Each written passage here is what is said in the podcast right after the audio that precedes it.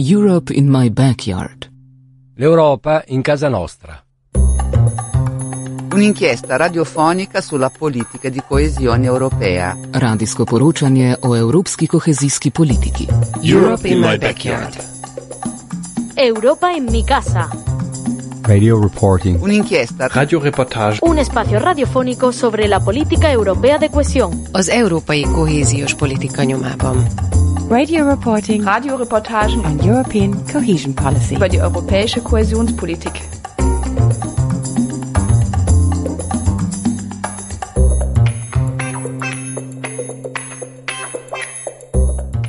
Talán még soha nem volt annyira időszerű beszélnünk arról, hogy milyen a CO2 felhasználásunk, illetve hogy milyen energiatakarékossági projekteket tudunk tenni ugyanúgy a lakossági szférában, mint az iparban és a szolgáltatói szférában. És akkor, amikor az a pályázat elindult, amiről most mindjárt beszélni fogunk, akkor még szerintem senki nem számított arra, hogy 2022-ben ez fontosabb lesz, mint valaha, mert hogy akkor még csak projektáltuk, hogy szükségünk van arra, hogy egy kicsit spóroljunk.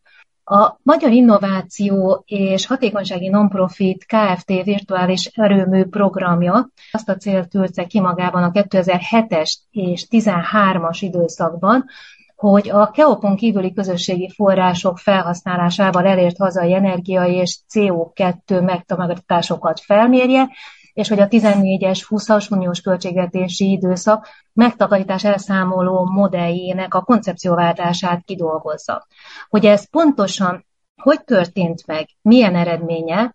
Erről fogom most kérdezni Molnár Ferenc közgazdász, fenntarthatósági szakértőt, és a virtuális erőmű program ötletgazdáját, illetve egyik működtetőjét. Szeretettel köszöntelek. Én is köszöntök mindenkit. Tehát amit vállaltunk, az az, hogy a közösségi forrásokkal támogatott, hogy egyszerűbben értsük, ez EU-s vagy állami támogatásokat jelent. Azért ezeket a projekteket választottuk, mert ezekről közhiteles adatbázisok állnak rendelkezésre, ugye üvegzseb törvényet vannak uh-huh. jogerő szabályozó dokumentációk okán.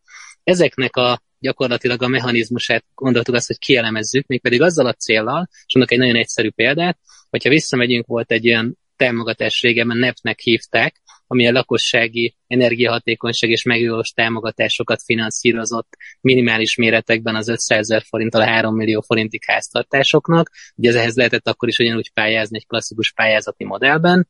Mi azt mondtuk, hogyha végignézzünk nagyon sok ilyen pályázatot, és megnézzük, hogy ki mire használta fel a pénzt, hogy ezek mindegyikét audit előzte meg, tehát mérnök szakértők mondtak véleményt arról, mondjuk, hogy egy családi házat szerintük milyen irányban, milyen mértékben és hogyan kell felújítani, és ezeket a gyakorlatilag javaslati lapokat elkezdjük elemezni, akkor a következő eredményre reméltük, hogy jutunk.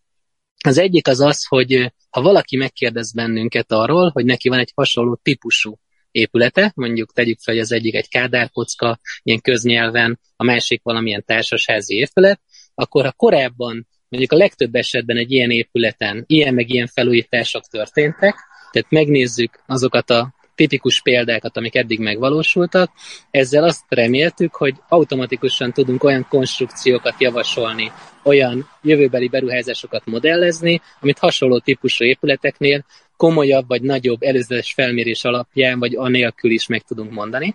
A másik pedig ezek alapján mi azt gondoltuk, hogy el fogunk készíteni, amit aztán meg is csináltunk, különböző klasztereket. Ez a klaszter ugye azt jelenti, hogy valamilyen csoportosulás, vagy valamilyen halmaz, amiben a hasonló típusú épületek vagy épületgeometriák kerülnek bele, és ezek esetében azt is meg kívántuk mondani, és a példák alapján van rá egy projekciónk, egy becslésünk, hogy Magyarországon összességében mekkora energiahatékonysági megtakarítási potenciál van, hiszen most ez egy feltételezés, de azt mondtuk, hogy ez egy véletlen és reprezentatív minta, amit kivettünk ezekből a, az elemekből. Ugye itt mindenki mondhatja, aki statisztikus, hogy annyiban tévedünk, hogy valaki közösségi forrásra pályázott, az nem feltétlenül jelent egy statisztikai mintát, hiszen valószínűleg valamilyen képességgel, valamekkora önerővel és forrással rendelkezik, rendelkeznie kellett a pályázóknak, ebben valószínűleg igaza van, viszont ugye itt egy több tízezres sokaságról beszélünk azért, tehát ezek esetében azt gondolom, hogy a reprezentációról nem is, de egy igen jó mintáról tudunk beszélni,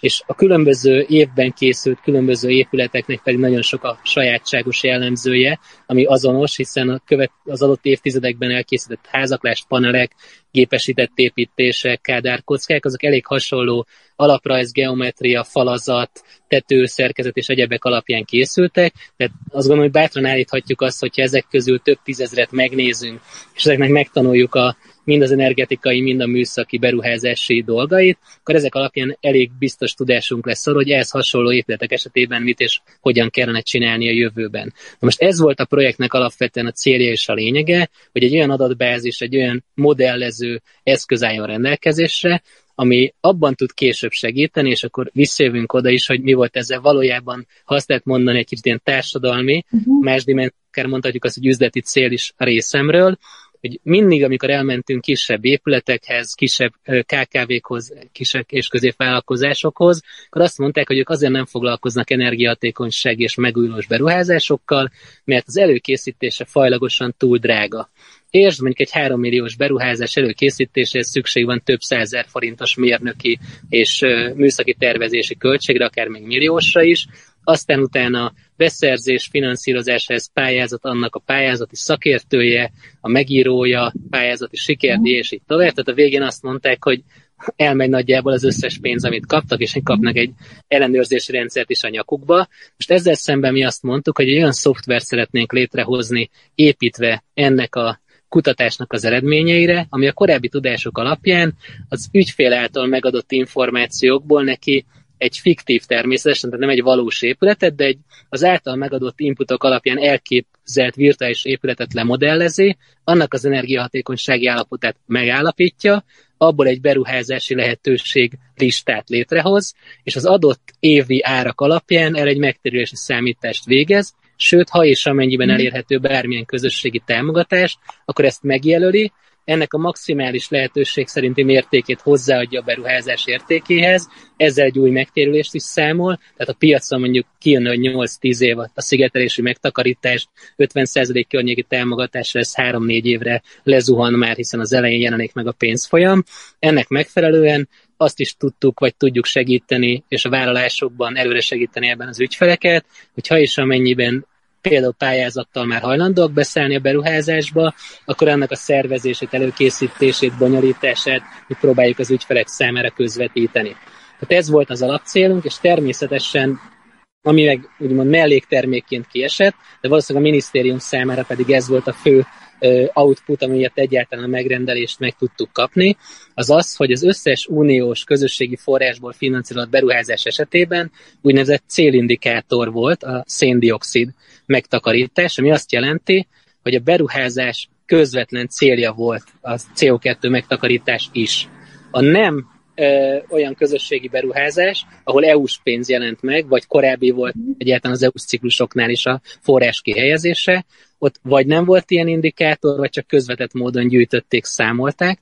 Ugyanakkor a magyar kormányzat egy diszkuszióban állt pont abban az időszakban az Európai Bizottsággal, hogy mekkora forrást költött közösségi forrás, és ebből mennyit CO2-t takarított meg. Tehát szüksége volt a számára elérhető adatbázisai melletti projektjeihez kapcsolódóan is ennek a megtakarításnak ugyanúgy a becslésére, hisz itt szintén nem azt tudtuk megcsinálni, hogy kimentünk a 40 ezer projektgazdához, mindegyiknél mértünk, és ezeket összeadtuk, mert ez valószínűleg 50 évig tartott volna, és került nem tudom 10 milliárd forintba, hanem azt csináltuk, hogy vettünk adatelemzéseket, kimentünk több száz helyre ténylegesen mintát venni, de nem az összes helyre természetesen, és ezek alapján mi modelleztük az Európai Bizottság számára egy óvatossági becslés alapján, tehát inkább alábecsülve a CO2-t, mint ami a tényleges megtakarítás, hogyha volt egy baseline, egy régi állapot, ami hogy nézett ki, akkor mekkora CO2-t fogyasztott volna mondjuk az épülete. Most az új épületnél azt látjuk, hogy ez ekkora fogyasztás, ennyire csökkent le, a kettő különbözete pedig ennyi,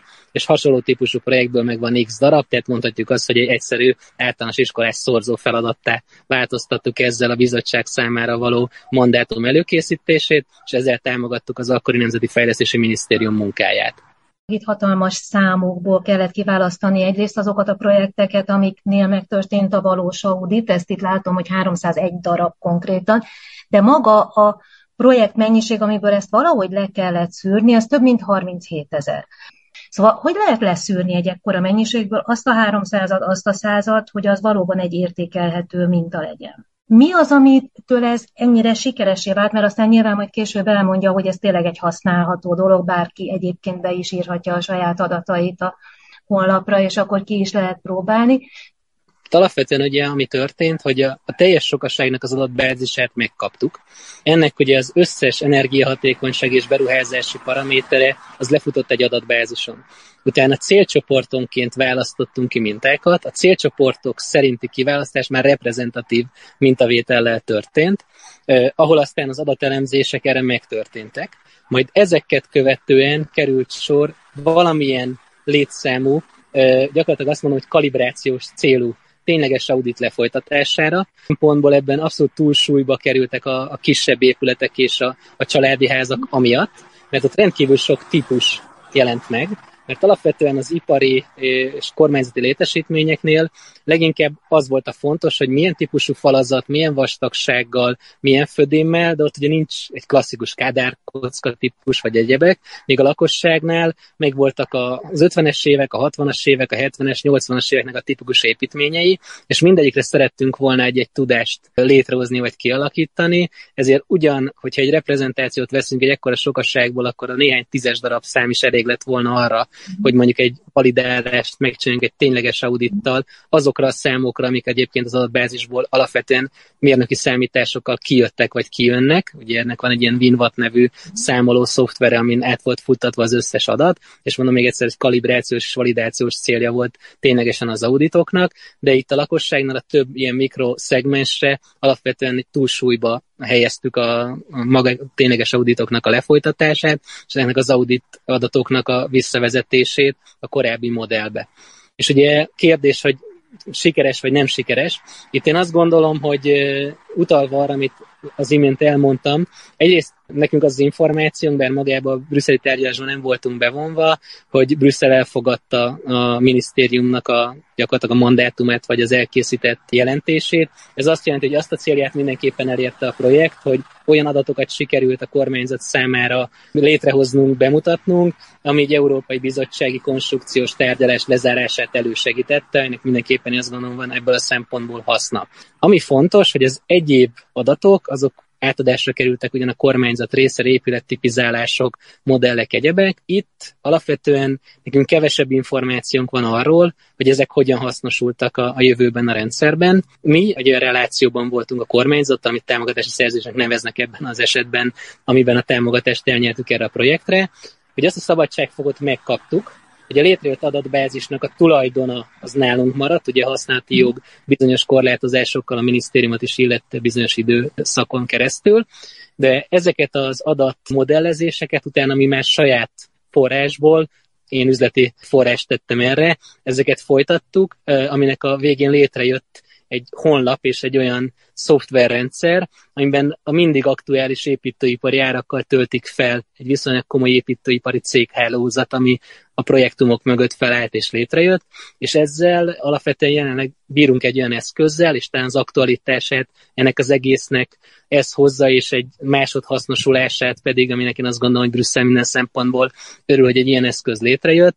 Mi most azt mondanánk, hogyha ebben a helyzetben vagyunk, és ezzel próbáljuk egyébként majd a mostani kormányzatot is megtámadni ezzel a javaslattal, és ezt a segítséget próbálni felajánlani bármilyen formában, akár non-profit formában is a kormányzat felé, hogyha szeretnék a családi házak, kisebb KKV és a mikrovállalkozási ingatlanoknak azt a lehetőséget viszonylag gyorsan és olcsón feltárni, hogy ki mekkora megtakarítást tudna gyakorlatilag rezsicsökkentés kettő címén hozni, de olyan rezsicsökkentés, ami effektív a fogyasztás csökkenés következménye, ezzel igazából a költségvetési kiadási oldalon is komoly spórolást tudna ezzel generálni. Ráadásul ugye a megtérülési idők azok van, amiben egy hetedér, egy nyolcadára zuhantak a korábbiaknak, tehát hogy pont kollégák modelleztek bizonyos típusú beruházásokat, ahol nem tudom, tavaly-tavaly előtt még 5-7-8 év volt a megtérülés, itt egy-két éves megtérülésekről beszélünk, ami azt jelenti, hogy klasszikusan piaci, banki, megtérülő támogatásokkal, forrásokkal is ezeket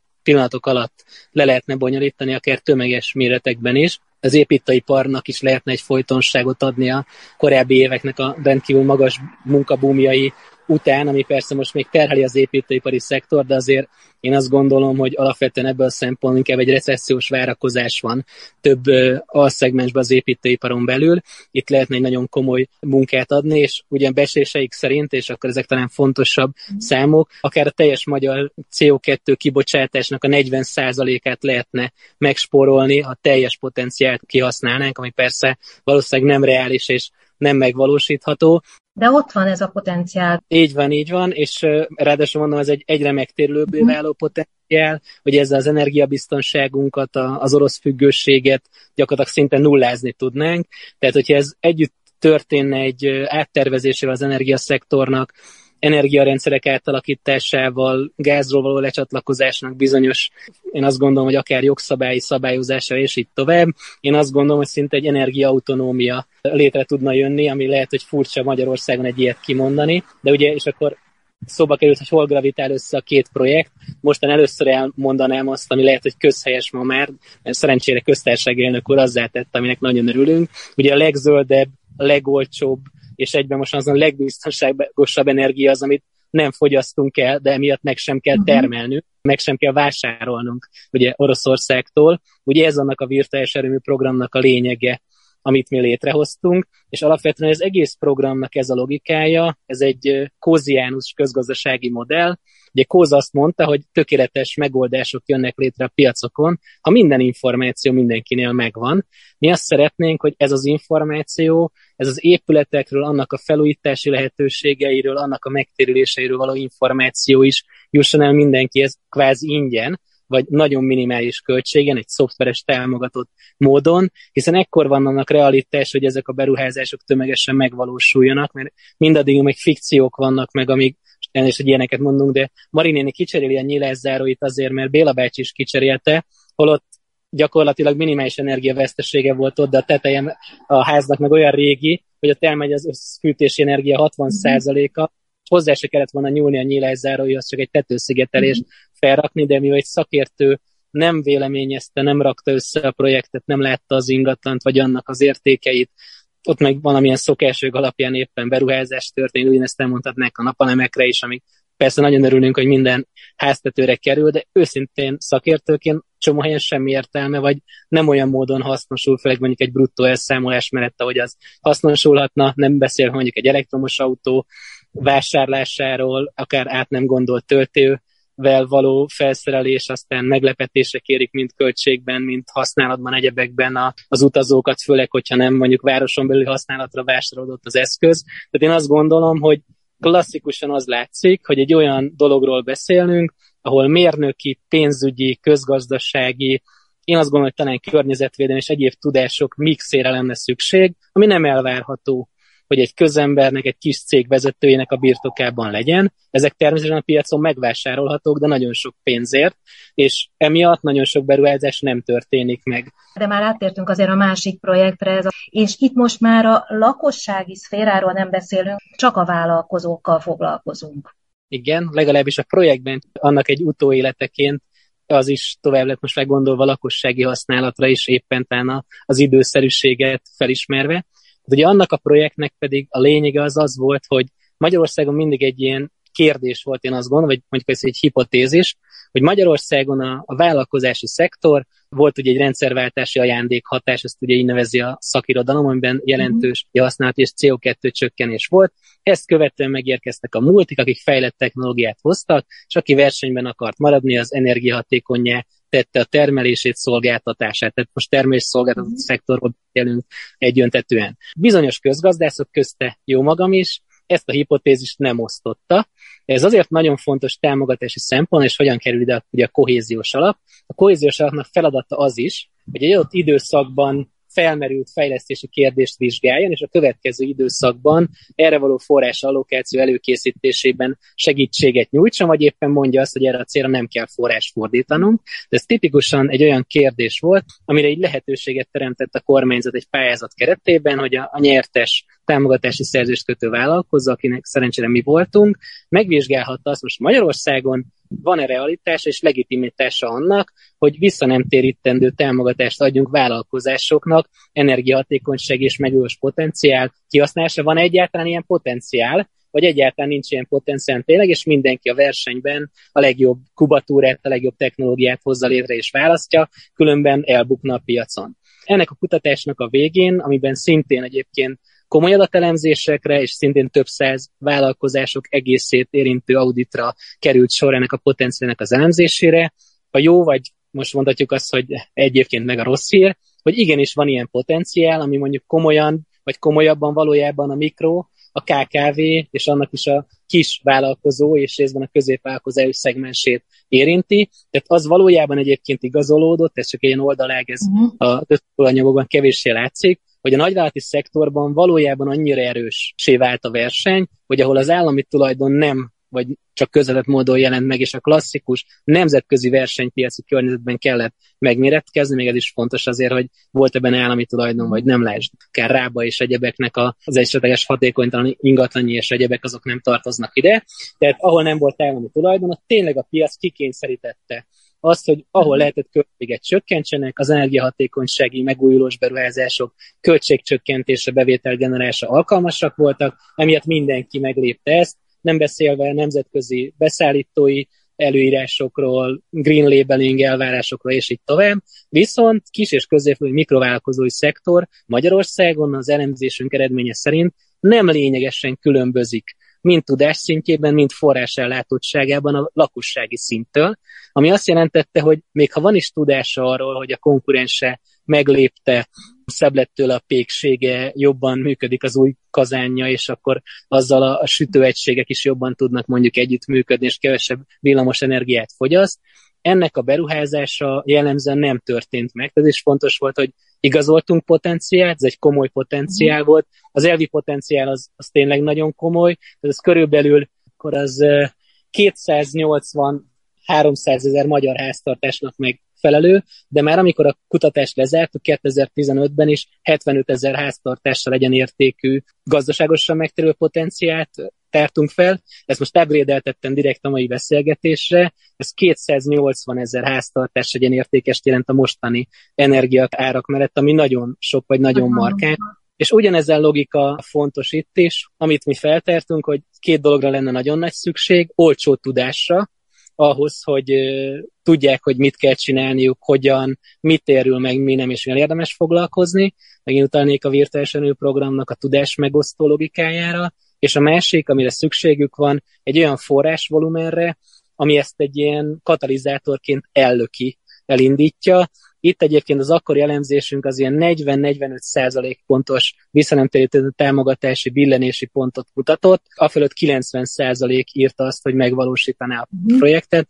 Én azt gondolom, ez jelenleg valószínűleg 30 százalék vagy az alatti a mostani, ugye megint csak árakból következő változással, de ugye azért is fontos, hogyha 40% alatt, sőt 30% pont környékén vagyunk, egy 27% áfánál, akkor mondjuk, hogyha 30% támogatással számolunk, akkor azt jelenti, hogy csak áfa ágon több visszajön a költségvetésbe a beruházásra, mint amit kiteszünk rá. Ugye ez egy olyan dimenzió, amit én mindig közgazdászként szoktam szeretni emlegetni, hogy mindig felmerül, hogy miért támogassak valamit, hogyha az egyébként piaci alapon is megtérülő, tehát egyrészt az, hogy ennek a támogatásnak van egy környezetvédelmi, energiaracionalizási, CO2 megtakarítási közcélja is, ez az egyik része, a másik meg miért ne csinálnám, hogyha a költségvetésem szuficites lesz tőle. Tehát én azt gondolom, hogy ebből a szempontból egy nagyon komoly logikai elemet tettünk le. A kohéziós projekteknél Brüsszel mindig vizsgálja hasznosulást, Most ennél jobban nem hasznosulhatott semmi, mert ez a következő időszakra egy külön konstrukciót generált, tehát a magyar kormányzat a kutatás eredményét maximálisan felhasználta, és egy GINOP négyes konstrukció csomag, vagy prioritásnak alkonstrukció és konstrukciói révén több mint 70 milliárd forint vissza nem térítendő támogatást, és egy nagyon sokhoz még visszatérítendő kamat támogatott hitelt is biztosított, amiket nagyon gyorsan felszívta a KKV szektor. Ugye ez is jelzi azt, hogy erre a forrásra valójában nagyon sokan vártak és igény volt, és a jó hír az az, amennyire így kormányzati berkekből lecsorog az információ szakértői szintre, 2023-tól nagyon hasonló konstrukciónak az újranyitása várható, tehát én azt gondolom, hogy itt a KKV szektor fejlesztése, felújítása tud folytatódni a mostani időszakban is. Öt éve megvannak ezek az eredmények, és ugyanezeket olvasom újságcikkekben, hogy a fogyasztásunk egy része olyan, aminek meg sem kéne történnie, hogyha megfelelőek lennének a szigeteléseink, hogyha megfelelő lenne az energiafelhasználásunk, ha megfelelő eszközökkel fűtenénk, és akkor nem sorolom azt, amit ön is elmondott. Tehát a tudás már a rendelkezésünkre. Ezek szerint léteznek olyan indikátoraink is, amik hozzáférhetőek, csak nem tudunk róla, mert ugye, ahogy ön is mondta, a lakossági szektor és a KKV akik gyakorlatilag ugyanazzal a tudással, vagy inkább tudás hiányjal rendelkeznek. Mi az, amit azon kívül, hogy most mi is beszélünk róla, lehet tenni azért, hogy legalább az információk eljussanak az érintettekhez minél nagyobb körben? Ugye mi próbáljuk a saját programunkat is mindenféle szempontból iskolákon, egyebeken keresztül bevinni a köztudatba. 2015-ben egy Európai Bizottsági Névódíjat pont amiatt kaptunk, hogy több százer diákhoz juttatunk el a projekteinkből készített oktatás és tudásanyagokat. De én azt gondolom, hogy egyrészt egy ilyen generációs váltásra szükség van. Tehát a most, és a mostan ezt akár azt érem, hogy öt év múlva mondjuk érettségiző generáció, mert egészen más tudásalapokról indul ezekben a kérdésekben, mint a mostani, mondjuk a szüleinket inkább érintő közeg, tehát itt is azt gondolom, hogy generációs kérdésről is szó van. Az egyik lenne egy elképesztően komoly szemléletformás és edukáció, amit én azt gondolom, hogy nem javaslatot téve, hanem csak véleményt formálva, a kormányzatnak nagyon nagy erőkkel be kéne vetnie. A legegyszerűbb dolgok tényleg, hogy hány fokra állítsam a fűtést, mi az, ami teljesen uh-huh. értelmetlen, az a plusz egy-két fok mégis jelent 10-20-30 százalék többletfogyasztást mondjuk az éves összesenbe országosan, és így tovább. Ezeket mindenkinek én azt gondolom, hogy tudnia kell, ez egy fontos elem. A másik, mivel ugye amiről beszéltünk, vagy beszéltem is, a jó része megtérülő, én alapszerűen kezelném, tehát pénzügyi alapot hoznék létre mind a lakossági, mind a KKV, és akár egyébként az állami épületekre ugyanígy lehetne, és ugye ez az ESCO típusú dolog, ami az energia megtakarításból finanszírozott beruházásnak a, mozaikja, ezt kezdeném erőltetni, és sokkal inkább ebbe az irányba vinni a támogatásokat, viszont egy könnyen hozzáférhető gyors rendszer, beruházás megtörtént, igazol van valamilyen módon, adom hozzá a támogatásra a támogatott hitelt, és egy komoly ellenőrző hatóságot, például a navot, akit mindenki mindig nagyon fél, bíznám meg azzal, hogy valamilyen mintavételszerűen a meg térüléseket vagy beruházásokat utólag ellenőrizze, tehát nem egy nagyon komoly és bonyolult támogatási és pályázati folyamatba vinném bele a rendszert, minimális műszaki és egyéb elvárást támasztanék, inkább azért mondom, a kormányzat maga tudja, hogy mi az, amin nagyon sokat lehet megtakarítani, tudások az adatbázisok rendelkezésre állnak. Ha finom hangolni szeretnénk, szoftveresen meg lehet mindenkit támogatni, aki nem tud applikációt vagy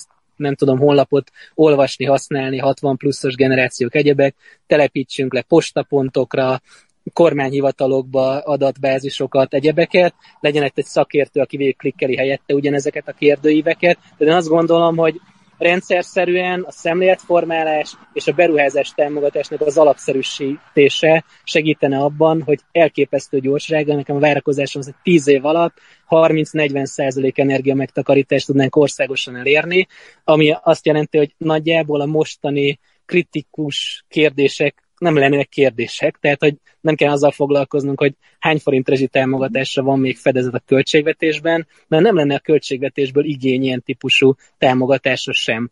És ugye azt szintén azért érdemes tudni, hogy jellemzően a magasabb életszínvonalon élőknek az ingatlan állomány, és ugyanúgy a jobban prosperáló KKV-k, mikrók és sokkal jobb állapotban energetikailag. Mm. Ez egy ilyen szociális transfer is lehetne pont abba az irányba. Egyébként is szociálisan kiszolgáltatottak, egyébként nagyon rá vannak szorulva tényleg a rezsitámogatásra, viszont önerőből nem tudják az ingatlanjuknál megugrani azt a fejlesztést, vagy tudásuk nincs róla, vagy mind a kettő, mm. hogy az az ugrás megtörténjen. Tehát én azt gondolom, hogy ez egy tényleges kohéziós történetté tudna válni, hogyha ez meg tud valósulni. Reméljük, hogy a kormányzat megfelelő helyeken pont ugyanilyen javaslatokon dolgozik, és ezek hamarosan mindenki számára elérhetők lesznek. Erre csak azt tudom mondani, hogy úgy legyen. Két projektről beszélgettünk a hazai mikro, kis és középvállalkozások épület energetikai felméréséről, illetve a közintézményi vállalat és lakossági CO2 és energetikai felmérés és modell kidolgozásával, és akiről én erről beszélgettem,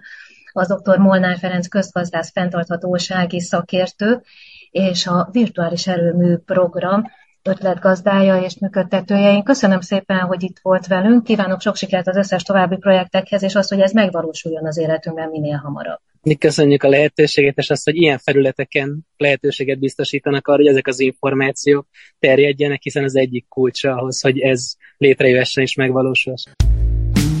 Europe in my backyard. L'Europa in casa nostra.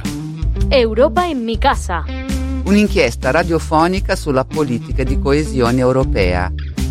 Radijsko poročanje o evropski kohezijski politiki. Europe in my backyard.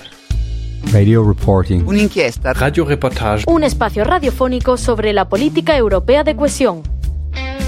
Az európai kohéziós politika nyomában.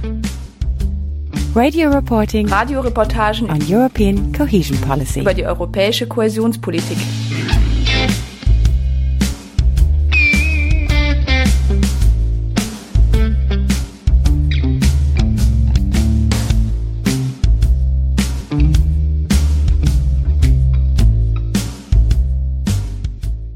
Évről évre egyre jobban szembesülünk vele, hogy milyen mértékben változik az időjárásunk. Pár nappal ezelőtt is a nagy szárazság után egész egyszerűen ránk borult az ég. Hol asszályos éveink vannak, hol túlcsordul a víz. Néha ez is előfordul, hogy az évi vízmennyiség az annyi, amennyi általában szokott lenni, csak éppen az eloszlása egészen fura módon történik. Szóval egyre több olyan projektre van szükségünk, ami megoldja ezt a helyzetet, és a vízgazdálkodásunk elég nehéz feladatok előtt áll. A Balaton vízelvezető rendszer korszerűsítése projekt, mely az Európai Unió kohéziós alapjának segítségével is jön létre, Többek között pontosan azt a célt tűzte ki maga elé, hogy a vízgazdálkodást és a vízelvezetési problémákat a Balaton környékén a Sió csatornánál megoldja. Nézzük meg, hogy honnan indult ez a projekt, mik voltak a sarokpontjai, és végül hova fog eljutni. Mindenben a segítségünkre dr. Csonki István, a Közép-Dunántúli vízügyi igazgatóság igazgatója lesz. Köszönöm, hogy itt van velünk. Kezi csókolom, köszöntöm és a hallgatókat. Elindult a Balaton vízszintjét szabályozó fejlesztés, korszerűsítési munkák történnek, és ahogy önök nevezik, a nagy műtárgyakon és a Sió csatornán. Nézzük meg, hogy ez pontosan mit jelent, mert én azt gondolom, hogy egy hétköznapi ember számára a nagy műtárgy kifejezés sem egy teljesen egyértelmű dolog. Igen, hát ez egy kicsit szakkifejezésnek hangzik. Amikor elkezdtem a pályámat még 1983-ba, és először lementem Siófokra, hogy megnézzem a nagy csilipet, akkor annyit lehetett látni, hogy körbe egy kék színű drótkerítése az egész le volt választva, misztikus volt belül minden, nem mehetett oda senki, és hát hatalmas felhúzó szerkezetek, hatalmas hidraulikus tömlek voltak ezen a nagy műtárgyaknál, és hát lehetett látni, hogy ezzel szabályozzák ezt a hatalmas vízi létesítményt, és ott irányítják. Hát ezt a gyönyörű szép csodálatos stavunkat a Balatont. És hát akkor már csodálkoztam rajta, hogy milyen csodálatos nagy létesítmény ez, milyen nagy létesítmény, és hát a vízépítési szakmában minden olyan szabályozó művet, amivel vízet kormányzunk, ezt műtárgynak hívunk. Ez egy nagy műtárgy, kifejezetten nagy műtárgy, és hát akkor kezdtem el ismerni, megismerkedni ezzel a műtárgyal. Ez, ez, ez, ez a jelenlegi állapotban, illetve hát most már elbontás alatt lévő zsidiprendszer 1947-ben épült, tehát közel 80 évig szolgálta a Balatont, és hát ha valaki belegondol, azért 1947 háború utáni utolsó két év. Egyrészt az építőanyagokban se álltunk olyan nagyon jól, gondolom a gépesítéssel sem álltak a kollégák olyan nagyon jól, és hát az alapanyaggal és a technológiával sem, de 80 évig bírta ez a műtárgy, ami kiszolgálta, hogy amikor nagy vizek érkeztek a Balatonba, akkor le tudtuk engedni ezeket a felesleges vizeket, kitöltötte azt az időszakot, amit mi műszaki élettartamnak nevezünk, és már kezdődtek azok a jelek mutatkozni a műtárgyal, nem csak a műszaki avulás is, hanem gyakorlatilag a kapacitás csökkenése is, hiszen 40-50 köbméternél nem tudtunk másodpercenként már többet tenni, és egyre több volt a meghibásodás. Így 2015-ben megszületett az a döntés, hogy ezt a nagy műtárgyat átépítjük. Tervezés az 2016 és gyakorlatilag 2018 között valósult meg. Ekkor készültek el a kiviteli tervek az új műtárgyra. Volt szerencsém már akkor bekapcsolódni, és mint mhm. projektirányítóként benne lenni. Így ahogy említettem, a 83-as találkozásomnak az emléke úgy fölelevedett bennem, és akkor döntöttük el, és nagyon szerencsém volt, hogy egy olyan tervezőpáros sikerült kifognunk, mint a mi építéssel, mint a tájépítéssel, akinek azt a feladatot adtuk első körbe, hogy legyen ez egy találkozóhely. Tehát olyan zsilipet szeretnénk, ahol tudnak menni az emberek, meg tudják nézni, körbe tudják járni, és egyfajta találkozóhely is legyen, hiszen ha belegondolunk, Siófoknak ez az egyik központi része. Tehát nem szabad egy ilyennek elzárva lennie, és kialakítani egy olyan területet, egy térséget, hogy körbe lehessen járni. Ezt a tervezők gyönyörűen megvalósított, és hát jövő ősszel már azt hiszem a nagy közönség is ezt figyelembe tudja venni. Nagyon fontos volt a tervezés során, hogy figyelembe vegyük pont, amit ön is említett, hogy az időjárás egy kicsit hektikussá változott, tehát sokkal több az asszályos időszak, és hirtelen a csapadékokból pedig nagy mennyiségben érkezik hozzánk. Emiatt a műtárgynak a kapacitását is növelnünk kellett, tehát most már 100 köbmétert tud majd az ő műtárgyunkkal eresztővel. Tehát gyakorlatilag ez a duplája a mostaninak. Majdnem a dupláját tudja. Igaz, hogy a Sió csatorna ezt a teljes nem bírja, de fontos az, hogy az ilyen nagy műtárgyakat, ahogy említettük, nem 5 évre és 10 évre tervezük, ezt a létesítményt 100 évre uh-huh. tervezzük előre. Tehát figyelembe kell venni azokat, hogy majd a következő ütemben a Siót is fejlesztenünk kell. Ahogy említettem, a nagy vizekre is fel kell készülnünk, hiszen hogyha megnézzük most a Balatonnak visszamenőleg kb. egy száz évre azt a fajta vízháztartási mérlegét, ami azt jelenti, hogy mennyi érkezik a tóból és mennyi távozik a tóból, az 2000-ig azt mondom, hogy pozitív volt minden évben, tehát uh-huh. minden évben több csapadék érkezett a Balatonba, hozzáfolyás, illetve csapadék formájába, mint amennyi elpárolgott belőle, vagy pedig amit kivettünk például ivóvízre vagy öntözésre mindig pozitív volt, tehát mindig engedni kellett valamennyi kis vizet. 2000-től ellenben valami megváltozott. Most 2022-ig már 8 olyan évünk volt, amikor negatív lett a Balaton vízmérlege, azaz kevesebb csapadék érkezett a tóba, mint amennyi elpárolgott. Tehát lehet érezni ebből is azt, hogy tolódik és változik az időjárás, kézzel fogható. Emiatt kell nekünk gyakorlatilag arra is felkészülni, hogy kisvízis és nagyvízis is, és erre az új műtágy tökéletesen alkalmas lesz. De a nagy műtágy most nem csak ebből a siófoki részből áll, hiszen ott két létesítmény uh-huh. fog mhm. megvalósulni. Az egyik a hajó zsilip, ami már elkészült, és a leeresztő zsilip mellette, ami gyakorlatilag most van építés alatt, de a tavaly évben már elkészült Kilitinél egy másik duzzasztó, ami teljesen új helyen épült egy vadonatúj duzzasztó.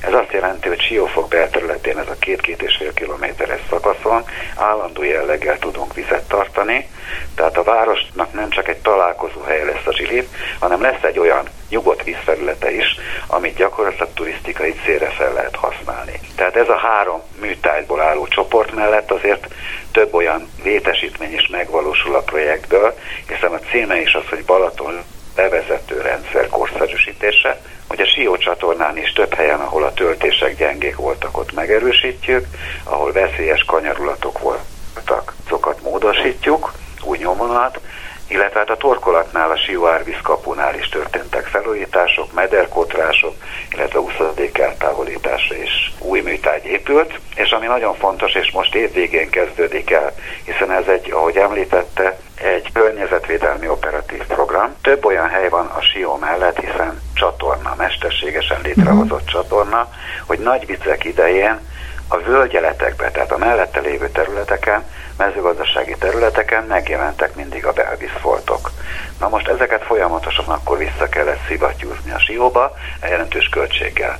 Sikerült most Pincehely, Simontornya térségébe egy olyan belvizes területet találnunk, ahol most terveztünk, és a tervezés elkészült, most már az engedélyezése van folyamatban, egy vízes élőhelyet, azaz ezen a területet megvásároljuk az ottani tulajdonosoktól, és kialakítunk egy olyan idézőjelben mondva mocsárvilágot, ami régen is volt a Sió mellett, hát hiszen a Sió sárvíz völgye az egy ilyen terület volt, visszaállítjuk ezt a vízes élőhelyet, tehát amikor már nagyobb vízeresztés lesz, vagy nagyobb árhullám le például a kaposon, akkor gyakorlatilag itt már nem kell szivattyúzni, hanem megtelik majd ez a vízes élőhely vízzel, és az ott lévő természetes növény és állatvilágok visszaalkulni. Tehát uh, itt egy mesterséges beavatkozás mellett ugyanúgy visszaadunk területeket a természetnek is. Ugye az idei nagyon a szájos nyár, az gondolom, hogy úgy különben is a vízgazdálkodás teljesen új feladatok elé állította, és ahogy mondta, ezek a hektikus évek, látványos, ahogy a Balaton vízszintje csökkent, tehát hogy én amikor lementem először idén a Balatonhoz így nyár vége felé, megdöbbentem, hogy mennyivel lejjebb van a víz. Ez milyen új feladatok elé állítja úgy egyáltalán a vízgazdálkodást? Akkor térjünk vissza először arra, hogy amit látott ön most. Jó. szóval négy-öt évvel ezelőtt, amikor először megfogalmazódott az, hogy mit lehetne csinálni, hiszen valamit kell csinálni a üdülési szezonra a Balaton viszintjével, akkor sok elképzelés, hiszen már nem csak öt évvel ezelőtt, hanem már mondhatom azt, hogy 15 évvel ezelőtt is a mesterséges vízpótlásra készültek különböző tervek és elképzelések. Ezeket most megint elővettük és gyakorlatilag ugyanaz, ami akkor volt a vélemény, máshonnan külső vízpotlást a Balatonba hozni, tehát idegen vízgyűjtő területről, akár Dráva, Mura vagy Rába, nagyon nagy környezeti kockázattal járna Balaton térségébe, így egyetlen egy olyan lehetőségünk maradt, ami, ami számba jöhetett az, hogy a szabályozási felső szintjét megemeltük a Balatonnak. Uh-huh. Tehát a régi 100, illetve 110 cm-ről 120 cm-re emeltük fel a felső szabályozási szintet, azaz amikor csapadékos időszak jön, akkor egy többlet tározást csinálunk a tóban, természetesen ehhez megfelelően műszaki beavatkozások kellenek. Több között, amiről most beszéltünk is, a leeresztő zsilép kapacitás uh-huh. növelése, hiszen ha nagyobb a víz, akkor az elöntés miatt, ha még álljon egy nagyobb eső, akkor hirtelen kell emelni, engedni. Ez azt jelenti, hogy olyan műtárgy kell, amire gyorsan tudunk ehhez alkalmazkodni de akkor elkészültek azok a hatástanulmányok is, hogy a 120 centi milyen környezeti változást fog okozni a Balatonnál, a felső szabályozási szintet felemeljük. Akkor nagyon sok olyan hang elhangzott, hogy igen, de hát a tónak van egy természetes vízszint ingadozása, és hát azt jó lenne követni, hiszen az itt élő növény és állatvilág úgy alakult ki, hogy ehhez hozzászokott. Tehát ez a 40-50 cm-es évközbeni ingadozást, ezt szerették volna ugyan hogy visszaállítani. Mi mondtuk, hogy igen, a 120 centi nem azt jelenti, hogy állandóan 120-on fogjuk uh-huh. tartani a Balatont, hanem a tavaszi időszakban, amikor a feltöltés van, akkor 120, és utána úgyis az apadás következtében lemegy. Hát nagyon sok ilyen negatív hang volt, hogy ez nem biztos, hogy így fog történni. Hát az idei év azért bebizonyította ezt, hogy gyakorlatilag az 50 centis ingadozás megvan. Tehát amit ön most egy kicsit megijedt és meglepődött rajta, hogy miért ilyen alacsony, ez másik oldalon a természetvédelem szempontjából, növény- és állatvilág szempontjából meg fontos, hogy meglegyen ez a természetes hullámzás. Tehát gyakorlatilag a tározással tudtuk a biztonságot egy kicsit növelni, emiatt van. Amit ön látott, az azért furcsa, mert a 120 cm-nél tavasszal a kövekkel meglátszódott ez a vonal uh-huh. a kövezésen, és akkor amikor ön lemegy, akkor hirtelen most látja, hogy 50 centivel lejjebb van a víz, igen, de hát tudni kell azt, hogy 15 évvel ezelőtt 100 centi volt a maximum, és ahhoz képest most azért nem vagyunk azért annyira len. Balaton szempontjából ez semmiféle gond nincsen, hiszen jövő hónapban lesz a hidrológus szilveszter, ez azt jelenti, hogy akkor fordul át az időjárás igazából, tehát megszűnik már a párolgás dominánsnak lenni, és innentől kezdve a feltöltötési időszakunk jön egészen tavaszig, tehát most indul el majd az a fajta visszint növekedés, amit a kollégák előrejelzését most megnézve február-márciusra átlagos időjárás mellett is már 105 cm vízszintet jósolnak. Ugye most ez a nyár, ez főleg az asszályra, illetve a víz hiányra helyezte a hangsúlyt. Mondta, hogy akkor, amikor nagyok voltak az esőzések, akkor a belvízet kellett valamit kezdeniük, ahol most majd kialakítják ezeket az új vizes élőhelyeket is. Akkor, amikor egy ilyen aszályos időszak van, és amikor több vizet tudnak tárolni, ez a mezőgazdaságnak is tud segíteni, mondjuk a következő aszályos évben valamikor? Mindenképpen, hiszen a meglévő rendszerünk azért elődeink előrelátásának figyelembevételével már azért nagyjából kialakult, hiszen ha most nézzük a vízügyigazgatóságon működési területét, akkor azt mondom, hogy nagyon ügyesen dombvidéki tározókat alakítottak ki. Tehát uh-huh. ahogy a Pátka, Zámoly, Fehérvár, Csurgó, ami gyakorlatilag felfogja azokat a dombvidéki területekről érkező csapadékokat. És hát tudni kell azt, hogy ezek több mint 10 millió köbméter tárolására alkalmasak, és ezeket le lehet engedni a sárvíz csatornán, a csatornán, illetve hát az alsó részen a Siófoki része, vagy a Simontornyai alatti részen már be lehet táplálni ebbe a részbe. Gyakorlatilag ez a, most az idei asszályos évben például, ami nálunk itt Réti Major környékén a nagyhalastavi gazdálkodóknál semmiféle problémát nem jelentett, hiszen egész évben tudtunk nekik a tározókból, fehérvárcsurgói tározóból annyi vizet biztosítani, hogy a halastavuk egész évben gyakorlatilag ellátott, jó ellátottsággal bírt. De hogyha visszatérünk egy kicsit, és amit ön kérdezett most a Balaton esetében is, a Balaton levezető rendszernek, ez most az egyes üteme volt, ami megvalósul, a hosszú távú tervek között szerepel ugyanígy, hogy csinálnánk egy átkötő csatornát. Cece térségében, hiszen itt párhuzamosan a Nádor és a Sió csatorna fut egymás mellett, és ennek a két folyónak a közép gyönyörű szépen föl lehetne használni tározásra. Ez azt jelenti, hogy a balatoni vízeresztés, ha meg bekövetkezik, akkor nem hasznosítatlanul lefolyna a Dunába, hanem ebben a térségbe fel tudnánk ezt fogni és be tudnánk tározni.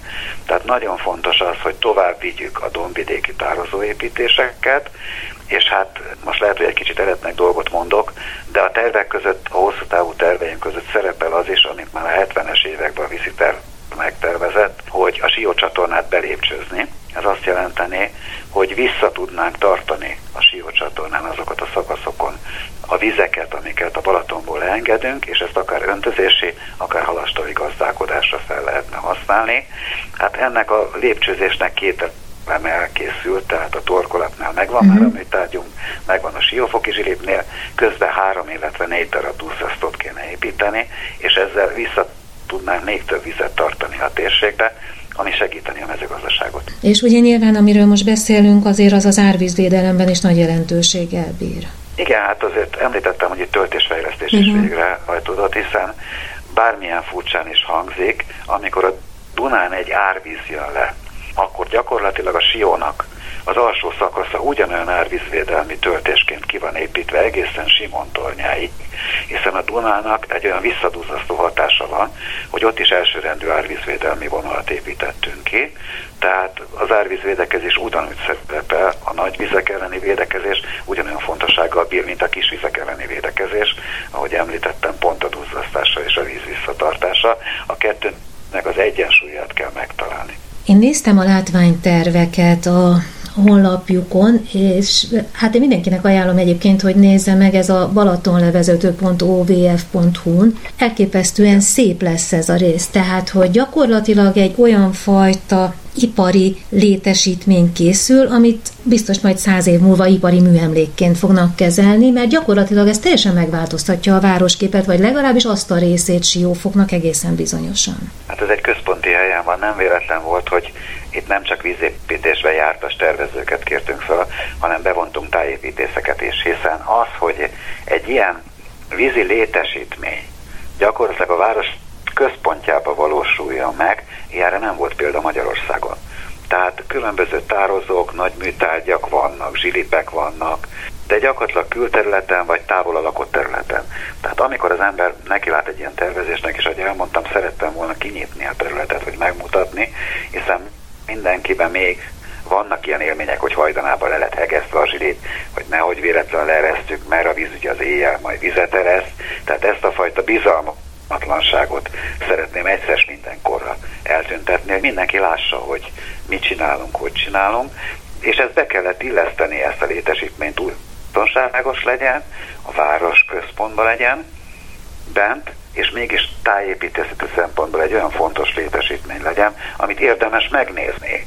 Hiszen Nyugat-Európában több helyen van ilyen, hogy külön turista látványosságként viszik oda az embereket és megmutatják neki. Nálunk nincs ilyen, így most én szerettem volna azt bemutatni, hogy hogy néz ki ez a vizes szakma, hogy néz ki ennek a idézőjelbe csúcsműtárgya, amit mindenki meg tud nézni. Ott természetesen tájékoztató tábla lesz, lesz egy kis prezentáció majd a téren, hiszen egy nagy térség alakul ki, ahol bemutatjuk a régi táblákból megmaradt részeken, hogy hogy is nézett ki a felújítás, megőrizzük bizonyos részét a mintárgyaknak, például a felhúzó szerkezetet külön, mint egy muzeális szabad téri kiállítást, és hát készül egy modell is és egy makett is, ami be fogja mutatni az egésznek a működését, hogy hogy működik, és hát én bízom benne a a látványterveket, ha valaki megnézte és megnézi az éjszakai világítását is, hogy egy alulról megvilágított ilyen vízépítési létesítmény milyen csodálatosan néz ki. Remélem ez lesz jövő össze, már kész. A hajózást is figyelembe kellett venniük, hiszen a balatoni hajózást ez nem fogja hagyni érintetlenül. Igen, hát ezért készült el a hajózsilip mellette, ami gyakorlatilag már megvolt a sikeres üzempróbája is. Ez is egy nagy kihívás volt, hiszen azokat az elzáró táblákat el kellett idézőjelbe rejteni, hogy ne látszódjanak, és nagyon érdekes, hogyha valaki megnézi, akkor úgy néz ki a hajózsilip oldalról, mint egy nagy luxushajó, hiszen két nagy vitorla elől-hátul, ami takarja a felhúzó szerkezetet, tehát ez is egy látványos, ezt is majd meg lehet közelíteni ugyanúgy. Ez gyakorlatilag a Balatonon akár a Dunára való lejutást, akár a Dunáról való felhajózást is biztosít a Balaton esetében, hiszen azért ott van a Balatoni Hajózási ZRT is, akinek gyakorlatilag a javítóműhely is ott van. Tehát elindulhat az a fajta fejlesztés, ami a Balaton, és a tervei között föl kell hozni majd a Sió csatornán azt az új négy hajót is, amit a Baharté lesz, és hát azt már ezen az új műtárgyon keresztül fogjuk végrehajtani. Ugye abból is, amit eddig elmondott, kiderült, hogy ez azért egy, egy hihetetlenül komplex projekt, mert itt rendkívül sok mindent kellett figyelembe venni. Amikor néztem a projekt tervezetet, akkor azt figyeltem, hogy még a nádgazdálkodási törvénynek is meg kell felelniük, tehát hogy a Balaton olyan sok színű egyrészt, más részt pedig ugye itt ezek a vízgazdálkodási, természet és tájvédelmi szempontok, az építészet, a hallgazdálkodás, a hajózás, tehát hogy gyakorlatilag rengeteg szakember összefogásával kellett létrehozni azt a projektet, ami aztán minden nem csak szabályozásnak, de a jövőre vonatkozó elképzeléseinknek is megfelel. Igen, hát ez egy nagyon komplex csapat volt, és azért nagyon jó dolog, hogy együtt tudtunk dolgozni, hiszen ahogyan is említette, akár a átgazdálkodástól elkezdve, akár azok a környezeti hatásvizsgálatok, vagy a vízes élőhely visszaállítása. Tehát ugyanúgy a természetvédő, környezetvédő kollégákkal együtt kellett dolgozni, hogy megvalósuljon, és hát elmondhatom most itt az záráshoz közeledve, hogy nagyon jó volt az együttműködés végig, akár az engedélyezéssel, akár a tervezéssel, és hát meg kell említeni a kivitelezés minőségét is, hiszen hogyha valaki most uh, már belát a nagy műtárgyakhoz, vagy akár elmegy a kiliti duzzasztóhoz is, láthatja, hogy igen minőségi munka készült el, tehát mind a beton felületek, mind a járórészek első osztályú minőségben valósultak meg. Nagyon fontos, hogy egy ilyen létesítménynél ne csak a tervezésnél vegyünk minden szempontot figyelembe, hanem a kivitelezés során is minden olyan problémát elhárítsunk, ami a hosszú távú működést tudja biztosítani. Hol tart most a projekt? Mert ugye arról már beszéltünk, hogy Kilitinél már megépült, az ott már elkezdett működni. Mondta, hogy lebontották már a régi műtárgyakat, illetve a bontás még folyamatban van. Milyen fázisok vannak még, illetve hol tart most, hogy ez hát jövő augusztusra kész legyen? Igen, tehát a kiliti duzzasztó teljes egészében elkészült tavaly, az már működik. A hajózsilép szintén elkészült, teljes egészében, annak a próbaüzeme is már megtörtént. Jelenleg a leeresztő zsilip, tehát a szabályozási zsilip, amit mindenki látott, ezek a szép nagy tekerővel ellátott zsilipek, ennek van a bontása, illetve hát az új műtárgynak már a vasbeton szerkezete elkészült, a bejáróhíd is elkészült, jelenleg ott épül már a kezelőépület is, tehát ez van idézőjelben a nagy műtárgyak közül. Hátra, hát a Sió Medernél gyakorlatilag azok a fő rekonstrukciós munkák, amik a töltés áthelyezések, illetve a töltés megerősítések, ezeknek kb. 90%-a már elkészült, még egy kicsit tart Ozora térségében egy kis töltéserősítés, és az árvíz kapunál is befejeződtek már a munkák, ami hátra van még a vizes élőhely, ami várhatóan az év végén fog elkezdődni, és gyakorlatilag egy olyan szerintem fél éves időszakot vesz igénybe, tehát semmiféle akadályát nem látom annak, hogy az augusztus 31-i, 2023. augusztus 31-i befejezés megvalósuljon. Ugye ez a vizes élőhely, erről már beszéltünk az előbb, hogy egy olyan új vizes élőhely jön létre, ahol a hagyományos állat és növényvilág fog megjelenni. Honnan fogják visszatelepíteni ide az állatokat? Kialakult most is ott egy, növényfaj, egy növényi társulás, hiszen ez a terület egy vizenyős, tehát vízjárt a terület, mm. tehát most is ott vannak. Ami fontos a vizes élőhely kialakításánál, hogy amikor ilyen száraz időszak van, mint a mostani nyári időszak volt, akkor gyakorlatilag ezek a területek leürültek, tehát nem volt vízborítottság rajta. Most úgy kell kialakítani a vizes élőhelyet, hogy két vagy három olyan nagyobb tóegységet kialakítunk, aminek a fenék szintje megegyezik majd a siónak a fenék szintjével. Mm-hmm. Tehát a legszárazabb időszakban is lesz itt vízborítása, tehát lesz itt élővilág, és vissza tud vonulni ide az az élővilág, ami ott van. Természetesen a fásítást és hasonló növénytelepítést vissza fogunk váltani, de önmagába a természetre fogjuk bízni azt, hogy kialakítsa azt a fajta növényfaunát, ami ott természetesen meg tud telepedni. Az állat világ pedig természetes, hogy majd visszajön. Ez nem egy bekerített résznek kell elgondolni, ez egy szabadon tartott vizes élőhely lett. Foglalkozik ezzel most már évek óta gondolom, hogy ezzel kell és ezzel fekszik. Van olyan ilyenkor az emberben, hogy hát ez a kedvenc részem, vagy ez a kedvenc területe ennek a projektnek? Igen, van. Hát most bár, Melyik? bármilyen furcsán hangzik, hát a siófoki műtárgyak uh-huh. egyértelmű, és majd tavasszal elindul a vizes élőhely. Most egyelőre ez, a, ez ami nagyon érdekel, hiszen, hiszen egy csodálatos dolog készül. Heti jelentést készítünk fotodokumentációval, és nagyon látványos az a fajta előrehaladás, ami itt megtörténik. Ez mindenképpen a kedvencem most és hát majd évvégén akkor a vizes élőhely is szintén a másik lesz. Hagy mondjam, a töltésépítés és a oldalzsilipek, oldalműtárgyak megerősítése, ez olyan rutin feladat, amit nagyon sokszor csináltunk már. Tehát ez úgy nem annyira persze természetesen érdekel, hogy jó minőségben megvalósuljon, de nem egy nagy kihívás számomra. Uh-huh. Ami nagy kihívás inkább ez a műtárgy, és hát a vizes élőhely, ami egy olyanba kezdünk neki, amiben eddig nem csináltunk, hiszen ez a természetvédelemnek volt a feladata. Most mi szeretnénk csinálni egy ilyet is, hiszen Régen a vízépítőmérnököt kultúrmérnöknek hívták, nem véletlenül, uh-huh. hiszen a vízépítőmérnöknek akkor is kellett foglalkozni a környezetvédelemmel és a természetvédelemmel. Tehát majd ez át fog fordulni, egyelőre nagy műtárgya kedvenc. Én köszönöm szépen, hogy itt volt velünk dr. Csonki István, a Közép-Dunántúli Vízügyi Igazgatóság igazgatója, és amiről beszélgettünk, az pedig a Balaton levezető rendszerek korszerűsítésének projektje.